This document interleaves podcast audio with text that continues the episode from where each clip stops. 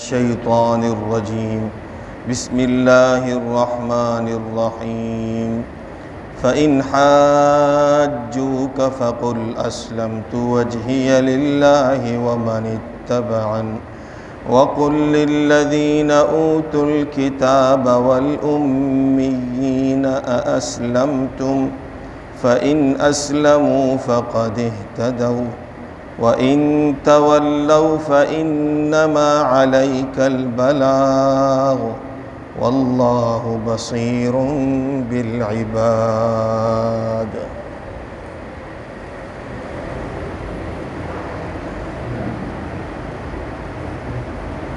گزشتہ آیتوں میں اللہ رب العزت نے یہ بیان فرمایا کہ دین تو اللہ کے یہاں مقبول صرف اسلام ہی ہے۔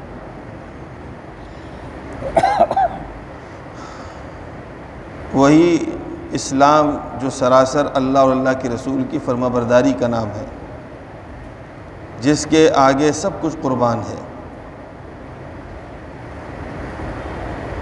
مگر اہل کتاب نے حضور صلی اللہ علیہ وسلم کو جاننے کے باوجود حضور صلی اللہ علیہ وسلم پر ایمان وہ نہ لائے، صرف اس لیے کہ ان کے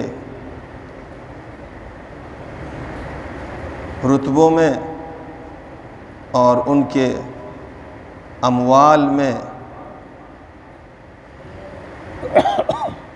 مصیبت آ جائے گی۔ اور جو ان کے بادشاہوں نے ان کے پادریوں کو اور ان کے کتاب والوں کو جو مال و زر ان کو دیے تھے، وہ ان سے ختم ہو جائیں گے۔ اس لیے کہ وہ تو نبی کے پیروکار بنیں گے۔ ابھی تو وہ خود صاحب منصب ہے۔ تو یہ اسلامی، یہ اسلام نہیں ہے۔ اسلام تو اس کو نہیں کہتے۔ دعویٰ ان کا یہ تھا کہ ہم بھی مسلمان ہیں۔ اس لیے کہ ہم عیسیٰ کو مانتے ہیں۔ کتاب ہمارے پاس ہے۔ لیکن اپنے دعوے میں غلط اس لیے تھے کہ عیسیٰ کے اوپر جو کتاب نازل ہوئی ہے، اسی کتاب کے اندر لکھا ہے، محمد صلی اللہ علیہ وسلم آخری رسول آئیں گے، جب آئیں گے تو اس پر ایمان لانا ضروری ہوگا۔ مگر انہوں نے محمد صلی اللہ علیہ وسلم کو جاننے کے باوجود صرف مال و دولت کے چکر میں آپ صلی اللہ علیہ وسلم کا صرف انکار ہی نہیں کیا، بلکہ آپ کے دشمن بھی بنے۔ فعن حاجو کا پھر اگر وہ تجھ سے جگڑیں فقل اسلم تو وجہ اللہ ومن اتبع تو کہہ دے، میں نے تابع کیا اپنا منہ اللہ کے حکم پر اور انہوں نے بھی جو میرے ساتھی ہیں۔ یعنی ہم تو یکسو اللہ کی طرف متوجہ ہیں۔ اللہ کے حکم کی فرما برداری کریں گے۔ یعنی میں محمد صلی اللہ علیہ وسلم بھی اور میرے ساتھ، میرے ساتھی جو صحابہ ہیں، میرے وہ بھی۔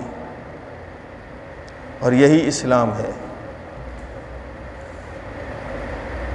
اللہ نے فرمایا، اگر یہ آپ سے جھگڑیں تو آپ ان کو یہ یعنی آخری بات ان کو یہ کہہ دیجیے پہلے ان کو سمجھائیے اور ان کو دلائل سے اور نشانات سے، قرآن کی آیات سے، عقلی اور نقلی دلائل سے ان پر واضح کیجیے کہ یہ دین حق ہے۔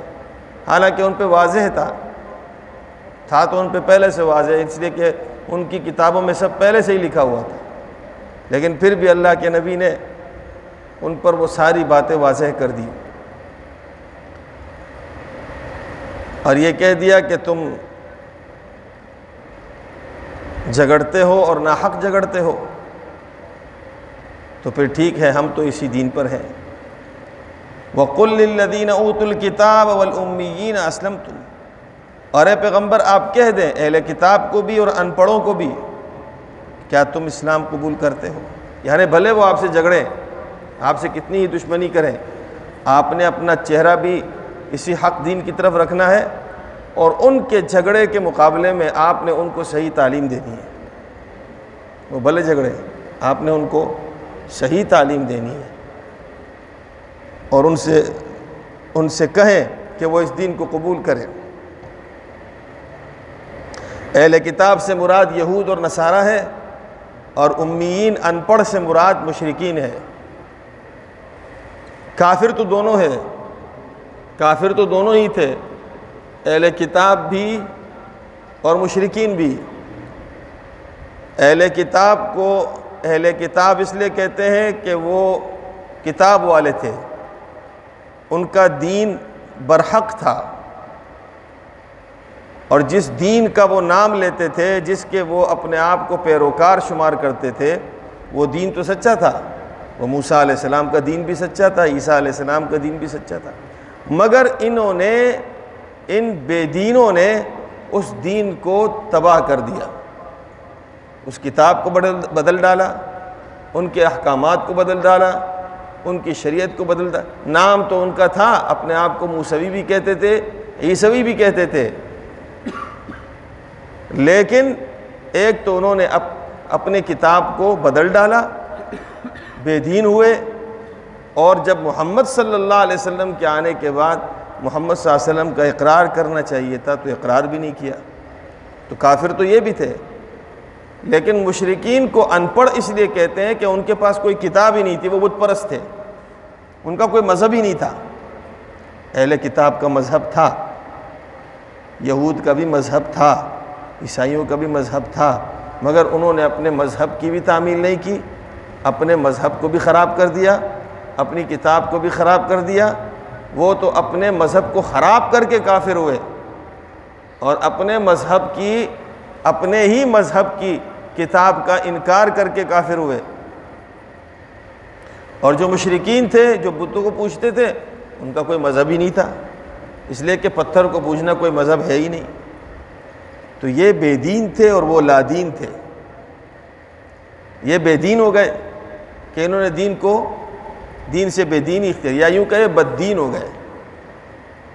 دین سے پھر گئے اور دین میں بدترین لوگ بن گئے اور مشرقین لادین تھے۔ لادین کا مطلب ہے جن کا دین ہی نہیں ہے۔ اس لیے کہ بت پرستی اور شرک تو کوئی دین ہے ہی نہیں۔ تو اللہ نے فرمایا، ان دونوں سے کہو اسلم تم کیا تم اسلام قبول کرتے ہو؟ یعنی جا کر ان کو ترغیب بھی دیجیے، اور ان کو ڈرائیے بھی، اور ان کو سمجھائیے بھی، ان کو شوق بھی دلائیے، کسی طرح یہ اسلام قبول کر لے، چاہے یہ کتنا ہی آپ سے جھگڑیں، اور کتنا ہی یہ آپ سے منازع کریں، اور کتنا ہی یہ ضد اور حسد کریں، آپ جا کر ان سے پوچھئے، اور بار بار پوچھئے کہ اسلام قبول کرتے ہو؟ فعین اسلم اگر وہ تابع ہو جاتے ہیں، فقد احتدو تو وہ پھر ہدایت والے ہو جائیں گے۔ یعنی پھر ان کے اوپر کوئی جرمانہ بھی نہیں ہے۔ یہ نہیں کہ گزشتہ زمانے میں جو کچھ انہوں نے آپ کے ساتھ دشمنی کی، آپ کو نقصان پہنچایا، آپ کی کتاب کو کچھ بھی، سب ختم۔ حدیث شریف میں آتا ہے کہ تین چیزیں ایسی ہیں جو اپنے سے پہلے سارے گناہوں کو معاف کر دیتی۔ تین چیزیں ایسی ہیں جو اس کو اختیار کرے، انسان کے سارے گناہ معاف ہو جاتے ہیں۔ ایک ہے اسلام۔ جس نے اسلام قبول کیا، سب گناہ معاف ہو اور ایک تھا ہجرت۔ جس نے مکے سے ہجرت کر کے اور مدینے کو ہجرت کر جاتا تھا، اسلام قبول کر کے اس وقت ہجرت بھی ضروری تھی۔ تو ہجرت کر جاتا تھا اللہ یہ کہ وہ مستضعفین میں سے ہو، کمزور تھا، نہیں آ سکتا تھا، وہ تو الگ بات ہے۔ لیکن جو ہجرت کر سکتا تھا اس کے لیے ہجرت ضروری تھا۔ تو ایک ہجرت تھی، جو ہجرت کرتا مسلمان ہو کے اس سے پہلے سارے گناہ معاف۔ اور ایک حدیث میں آتا ہے، حج ہے، جس نے حج کیا، حج اپنے سے پہلے سارے گناہوں کو معاف کر دیتا ہے۔ تو اللہ نے فرمایا کہ اگر یہ اسلام قبول کر لیں، فقد اہتدو تو پھر یہ ہدایت یافتہ ہو جائیں گے، یہ تمہارے بھائی ہو جائیں گے۔ یہ صاف ستھرے ہو جائیں گے، پھر ان کے اوپر کوئی الزام نہیں ہوگا۔ جو انہوں نے گزشتہ زمانے میں کیا، سب اللہ تعالیٰ فرماتے ہیں، سب معاف ہو جائے گا۔ وہ ان طول اور اگر یہ پھرتے ہیں فعن نما علی کل تو اے پیغمبر، آپ کے ذمے صرف پہنچا دینا ہے۔ یعنی پھر آپ پریشان نہ ہو آپ کا کام تھا ان کو سیدھی بات پہنچانا، صاف ستھری بات پہنچانا۔ حق پہنچانا، ان کے سامنے جا کر حق کو بیان کرنا، یہ آپ کی ذمہ داری تھی، آپ نے اپنی ذمہ داری پوری کر دی۔ اللہ بصیر بالعباد، اور اللہ کی نگاہ میں ہے بندے۔ باقی پھر اللہ کی نگاہ سے کوئی چھٹا ہوا نہیں ہے۔ اللہ کو ہر ایک ایک آدمی کا علم ہے، حساب کتاب لینے کے لیے اللہ کافی ہے۔ تو آج کی آیتوں میں اللہ نے جو جو چیزیں بیان کی ہے یہ ایک داعی کی صفات ہونی چاہیے۔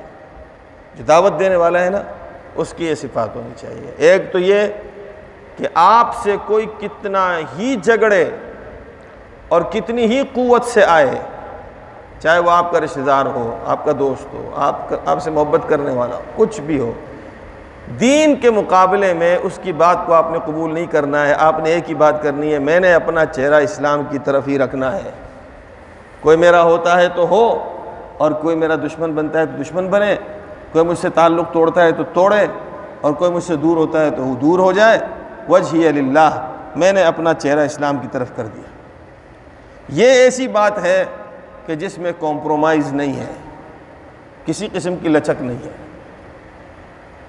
گھر والے کتنا ہی زور لگائے، کوئی شرکیہ کام کرائے، محمد رسول محمد رسول اللہ صلی اللہ علیہ وسلم کی سنت کے خلاف کام کرائے، کوئی بدعت کا کام کرائیں ناجائز گناہ کا کام کرائیں، وہ کام کرائیں جو اللہ اللہ کے رسول نے منع کیا ہو، تو پھر ان کو ایک جواب دینا ہے اسلم تو وجہ اللہ میرا چہرہ تو اللہ کی طرف ہے، یہ کام میں نہیں کر سکتا۔ چاہے کتنا ہی کوئی جھگڑے، یہ رسول کریم صلی اللہ علیہ وسلم نے بھی کیا، یہ صحابہ کرام نے بھی کیا۔ اور اس وقت مشرقین نے کہا بھی رسول کریم صلی اللہ علیہ وسلم سے کہ آپ اس کام کو چھوڑ کیوں نہیں دیتے؟ آپ نے رشتہ داروں کے درمیان میں دیواریں کھڑی کر دی ہے آپ نے ہمارے درمیان جو ہے وہ فرقہ پیدا کر دیا ہے، ہمیں تقسیم کر کے رکھ دیا ہے۔ جناب نبی کریم صلی اللہ علیہ وسلم نے فرمایا کہ میرے ایک ہاتھ پہ چاند رکھو اور ایک ہاتھ پہ سورج رکھو، میں یہی بات کروں گا۔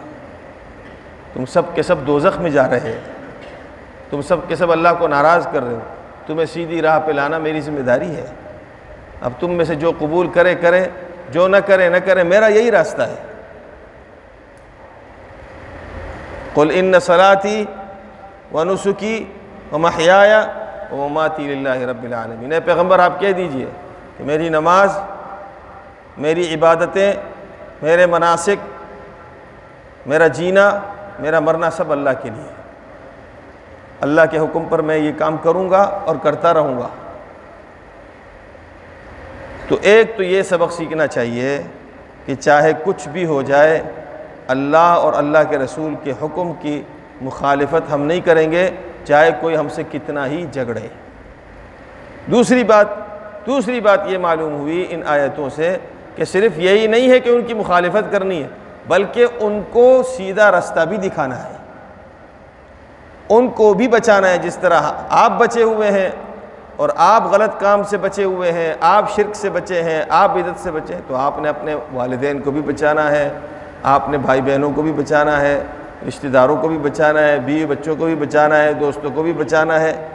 آپ نے ان کو بچانا بھی ہے۔ صرف یہی نہیں کہ آپ نے ان سے علیحدگی اختیار کرنی۔ علیحدگی تو اس لیے اختیار کرنی ہے کہ ان کے کام میں آپ شامل نہیں ہو سکتے، ورنہ تو گنہگار ہوں گے۔ اس میں تو علیحدگی اختیار کرنی ہے۔ لیکن دین کی تبلیغ اور دین کی اشاعت کسی حال میں بھی نہیں چھوڑنی وہ بھی ان کو بتانی۔ ہے پھر آپ کے سامنے دو باتیں آئیں گی۔ یا تو وہ قبول کریں گے یا قبول نہیں کریں گے۔ اللہ نے فرمایا اگر قبول کر لے تو اچھی بات ہے، ہدایت یافتہ ہوں گے، تمہارے بھائی ہوں گے، مبارک ہوں ان کو۔ اگر قبول نہیں کرے تو بھی پریشان نہ ہو۔ ہماری جو ذمہ داری تھی بات کو پہنچانا، وہ ہم نے پہنچا دی۔ کل قیامت کے دن کم سے کم ہم سے یہ سوال تو نہیں ہوگا کہ تمہارے گھر کے اندر میرے حکم ٹوٹ رہے تھے اور تمہارے کانوں پہ جوں تک نہیں رینگتی تھی۔ تمہارے گھر کے اندر میرے اور میرے پیارے پیغمبر صلی اللہ علیہ وسلم کا حکم ٹوٹتا تھا اور وہاں بے دینی ہوتی تھی، کھلے عام گناہ ہوتے تھے، کھلے عام بے حیائی ہوتی تھی، کھلے عام فحاشی ہوتی تھی۔ وہ تمہارے اپنے رشتہ دار تھے اور وہ تمہارے اپنے تعلق دار تھے، وہ تمہارے بھائی بہن، بیٹی ماں بہن تھی۔ دنیا کے کام اگر غلط ہو جائے تو ہم ہنگامہ کھڑا کر دیتے۔ ہماری کوئی ایک خواہش گھر میں پوری نہ ہو تو ہم ہنگامہ کھڑے کر دیتے۔ اتنے ہنگامے تم نے اپنے روٹی کے لیے، اپنے کپڑے کے لیے اور اپنی فالتو خواہشات کے لیے کھڑے کیے۔ اور میرے اور میرے حبیب صلی اللہ علیہ وسلم کے جو ہے وہ فرمان ٹوٹتے تھے اور تمہارے کان پہ جوں تک نہیں رینگتی تھی۔ تو پھر ہم کیا جواب دیں گے؟ اس لیے اللہ نے فرمایا کہ تمہاری جو ذمہ داری ہے پہنچانا وہ پوری ہو جائے گی، تو کل انشاءاللہ اللہ تعالیٰ پھر ہم سے سوال ہو تو ہم جواب دے سکے کہ اللہ، جتنی میری طاقت تھی میں نے ان کو بات پہنچائی۔ یہی وجہ ہے، قرآن کریم نے اس منظر کو ذکر بھی کیا ہے۔ قرآن کریم نے اس منظر کو ذکر کیا قیامت کے دن عیسائی کہیں گے کہ ہم تو اپنے سچے دین پہ تھے اور ہم تو عیسیٰ علیہ السلام کی خدا اس لیے کہتے تھے کہ یہ تو ہمارا مذہب تھا۔ تو اللہ تعالیٰ عیسیٰ علیہ السلام سے کہیں گے، پوچھیں گے ان سے انت قلت للناس اتخذونی و امی الہین من دون اللہ اے عیسیٰ، کیا تم نے کہا تھا اپنی قوم کو کہ مجھے اور میری ماں کو خدا بناؤ، اللہ کو چھوڑ کے؟ یعنی ایک اللہ کو چھوڑ کر مجھے بھی خدا بناؤ، میری ماں کو خدا بناؤ، جیسے کہ عیسائیوں کا مذہب ہے۔ تو عیسیٰ علیہ السلام جواب میں کیا کہیں قال سبحانہ کما کن تلی انقول علیہ سلی بحق۔ ان کن تو قلت ہوں فقط علمتا تعلم ما فی نفسی ولا علم ما فی نفسی۔ اے اے اللہ، آپ پاک ذات ہیں۔ میرے لیے جائز نہیں تھا کہ میں وہ بات کروں کہ جو حق نہ ہو۔ میں نے حق بات کہی ہے۔ اور اگر میں نے یہ بات کہی ہے تو اے اللہ تو جانتا ہے۔ تو میرے نفس میں جو کچھ ہے وہ جانتا ہے۔ میں تو تیرے علم کا پورا احاطہ نہیں کر سکتا۔ میرا علم تیرا پورا احاطہ نہیں کر سکتا، لیکن تو میرا پورا احاطہ کرتا ہے۔ ما قلت لهم الا ما امرتنی به ان اعبدوا الله ربی و ربکم آپ نے مجھ سے کہا تھا کہ ان سے کہو کہ ایک اللہ جو میرا بھی رب ہے، تمہارا رب اس کی اس کی عبادت کرو۔ اے اللہ، میں نے ان کو یہی کہا ہے۔ یہ سوال کس سے ہو رہا ہے؟ عیسیٰ علیہ السلام معلوم ہوا، سوال ہوگا۔ سوال ہوگا۔ عیسیٰ علیہ السلام ذمہ دار تھے اپنی پوری قوم کے، تو عیسیٰ علیہ السلام سوال ہوا۔ ہم کم سے کم اپنے گھر کے ذمہ دار تو ہیں نا؟ سوال تو ہم سے ہوگا۔ اپنے بیوی بچوں کا سوال تو ہم سے ہوگا۔ ہماری بیوی اگر ماں کے گھر جاتی ہے ہم سے پوچھے بغیر چلے جائے تو ہم اس کا بیڑا غرق کر دیتے۔ ہیں ہم نے فون تک نہیں کیا۔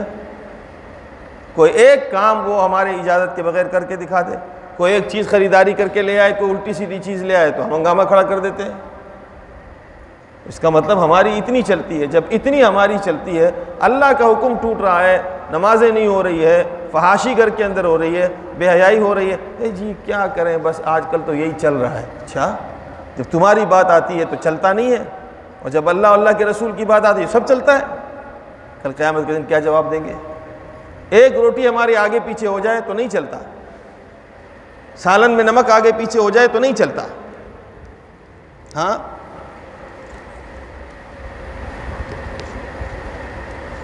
کپڑے اگر ہمارے استری نہ ہو تو نہیں چلتا۔